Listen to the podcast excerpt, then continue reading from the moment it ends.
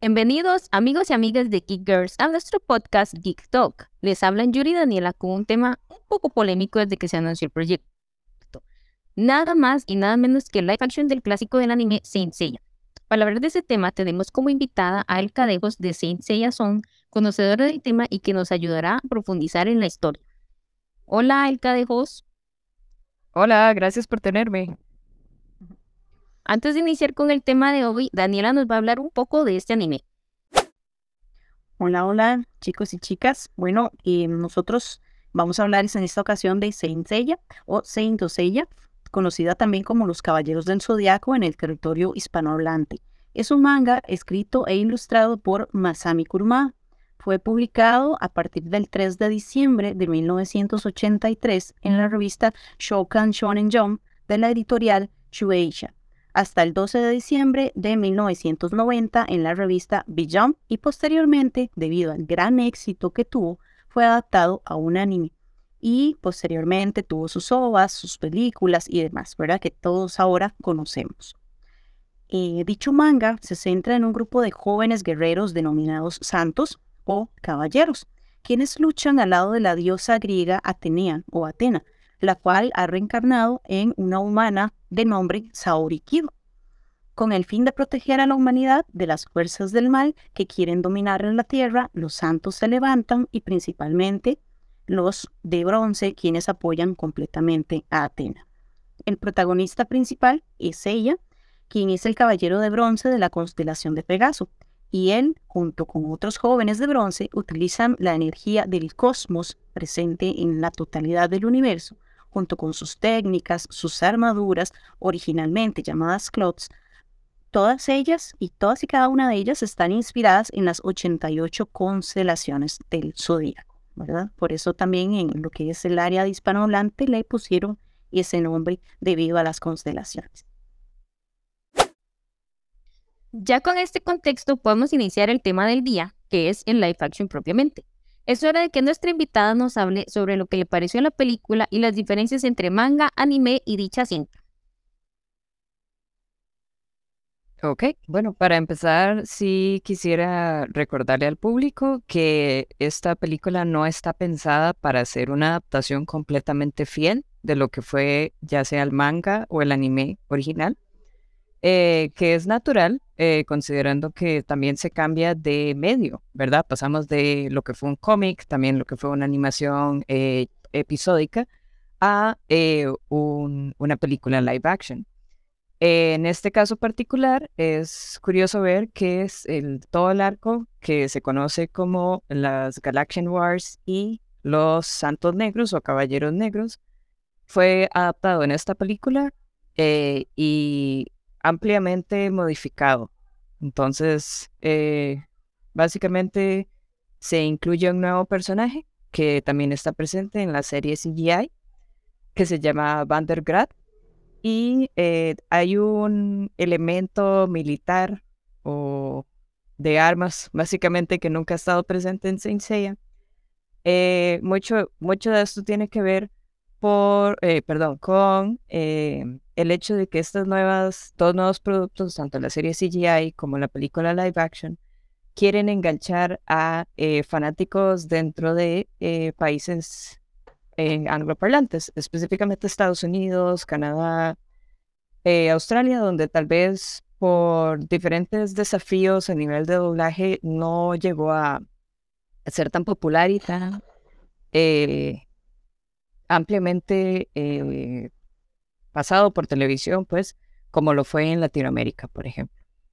Y entonces es, eh, es importante tener eso en cuenta, como para cuando lo vean y definitivamente van a sentir el cambio tanto en tramas como en algunas personalidades también, pero tener en cuenta que no se está tratando de hacer un uno a uno.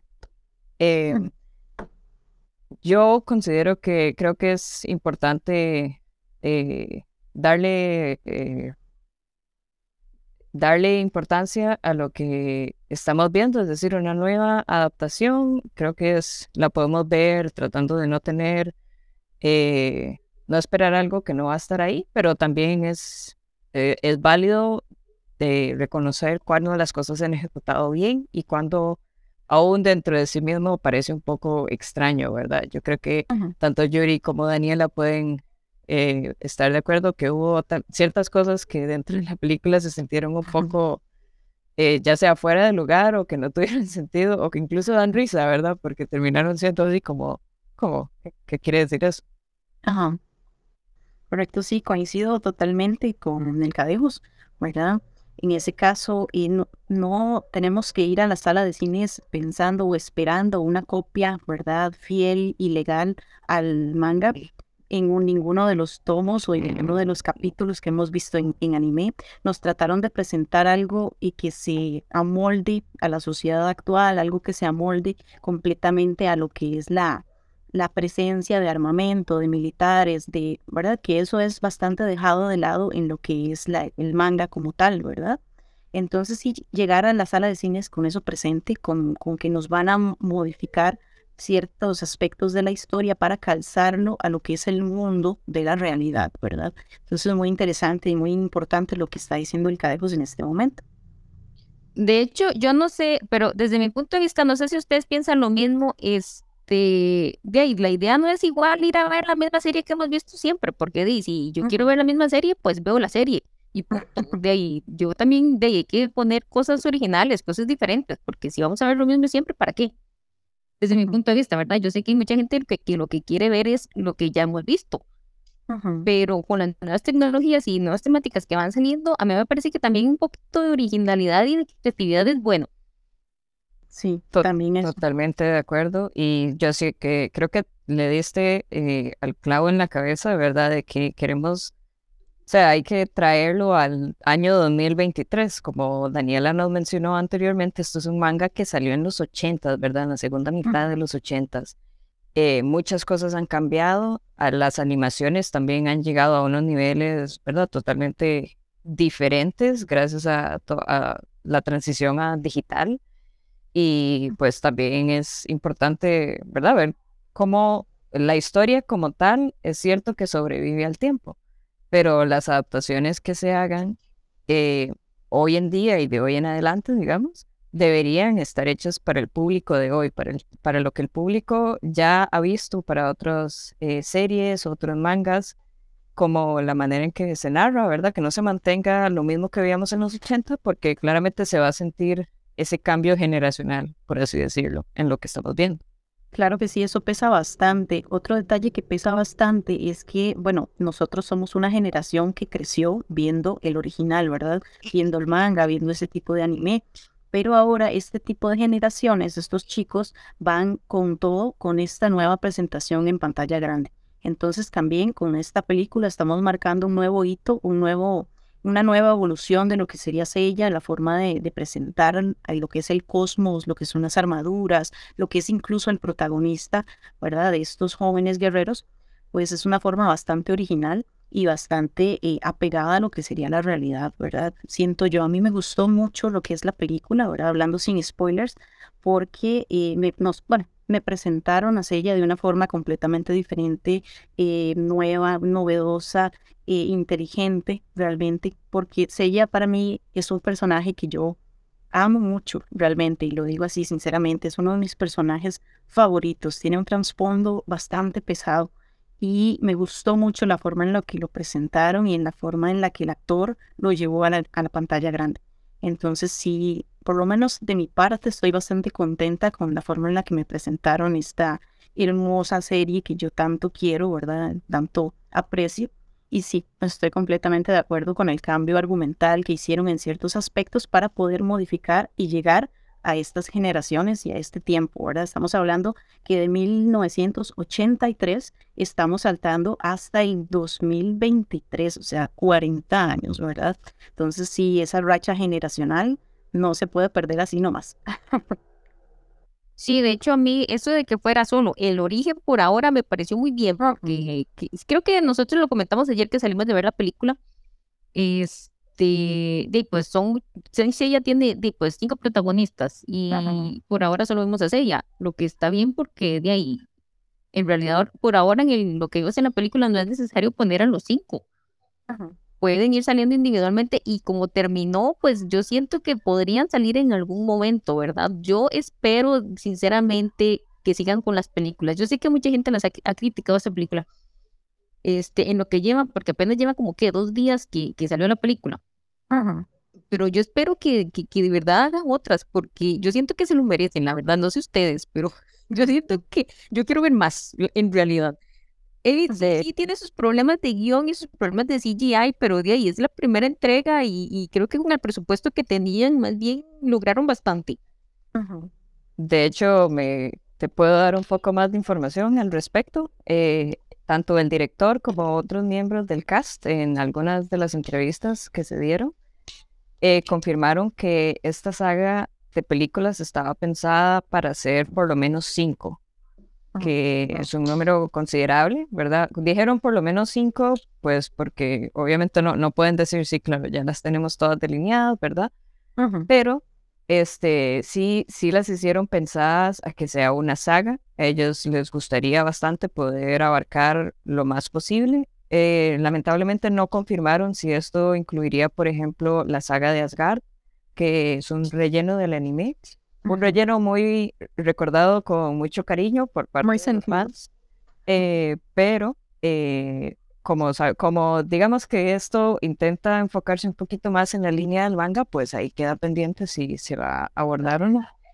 Y em, ciertamente se ha criticado en redes la, la, los live actions de no solo esta película, sino de otros animes, eh, porque es difícil una adaptación que guste, ¿verdad? Eh, naturalmente, es un, hay tantos elementos que pueden ser como muy fantasiosos o que requieran algo que la animación puede dar de una manera más directa que lo que se puede hacer tal vez con el CGI o con la adaptación de, eh, de títeres, ¿verdad? Por ejemplo, o así.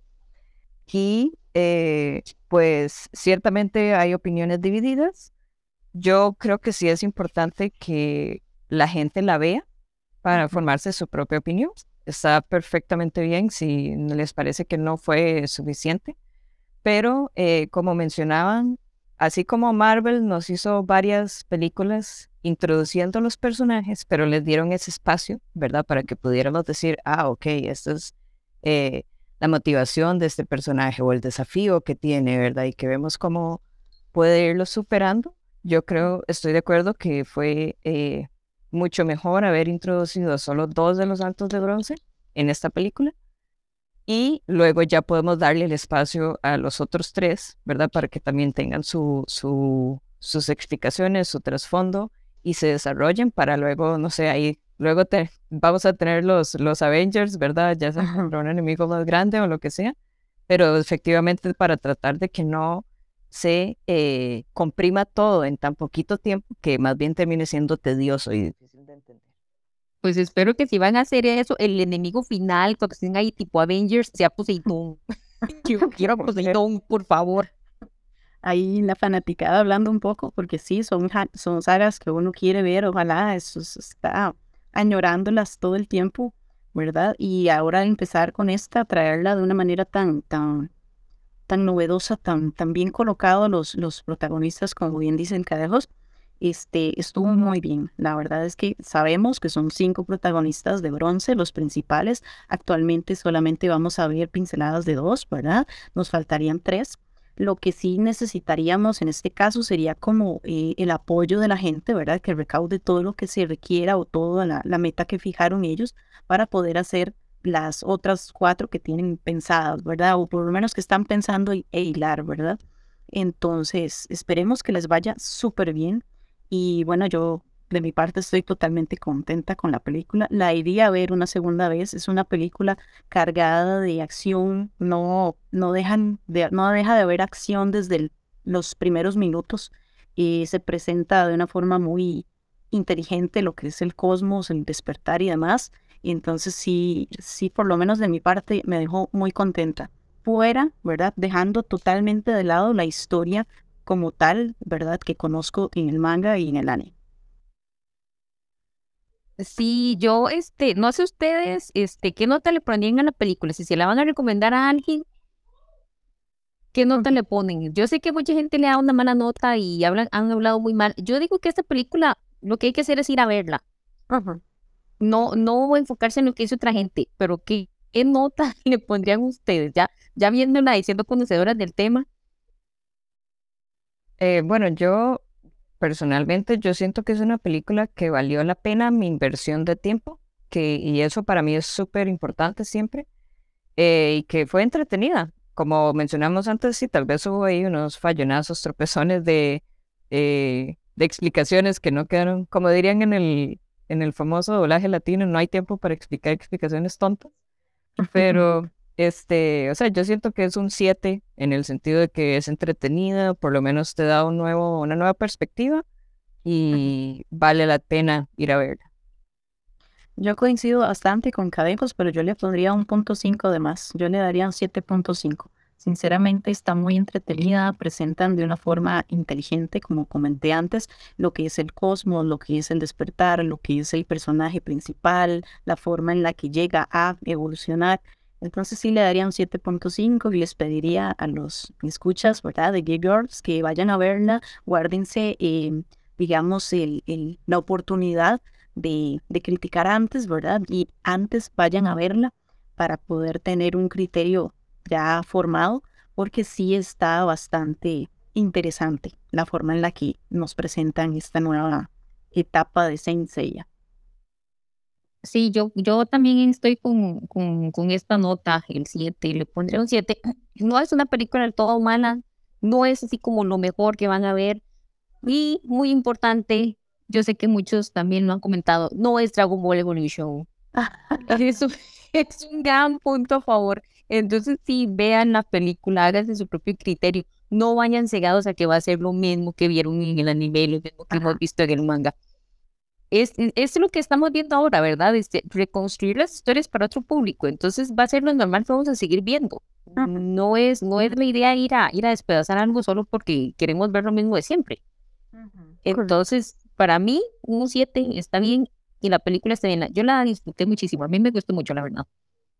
Sí, yo la ah, Y antes, antes de que se me olvide, hay muchísimos easter eggs para aquellos que conocen la serie y han visto sus, sus diferentes etapas. Eh, los invito a que si la van a ver, que los busquen. Eh, recuerden que no son solo las cosas que vemos en los actores, sino también en el fondo, en los diseños de los outfits, etcétera. Eh, también se los dejo de tarea, ¿verdad? Para que vayan con esa curiosidad de ver cuáles son los tributos que le han hecho a lo que ya ha salido. Vamos a ir todos otra vez a ver la película solo para buscar los easter eggs. si no hay nada más que agregar, entonces este sería nuestro podcast de hoy. Este, para irnos despidiendo, muchas gracias a los que nos escucharon y este vayan a ver la película.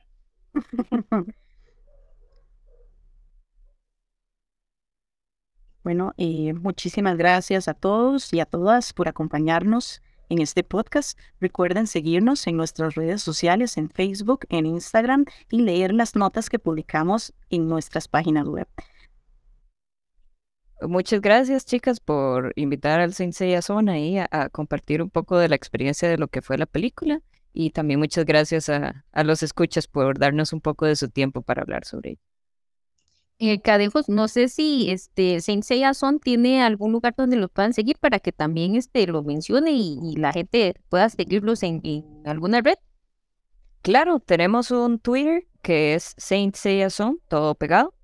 Y tenemos un blog en Tumblr que es saintseiya-zone.tumblr.com. Y eh, también tenemos un Discord al que lamentablemente no les puedo dar como la como cómo encontrarlo eh, de manera hablada, pero cualquier cosa lo pueden encontrar en nuestras redes si gustan unirse también. Eso, eso sería de nuestra parte. Ya escucharon por donde pueden seguir y enterarse de más noticias de Saint Seiya. Este, pueden seguirnos también a nosotros en nuestras redes sociales y esperamos que nos sigan acompañando en nuestros próximos podcasts. Chao. Chao. Hasta luego.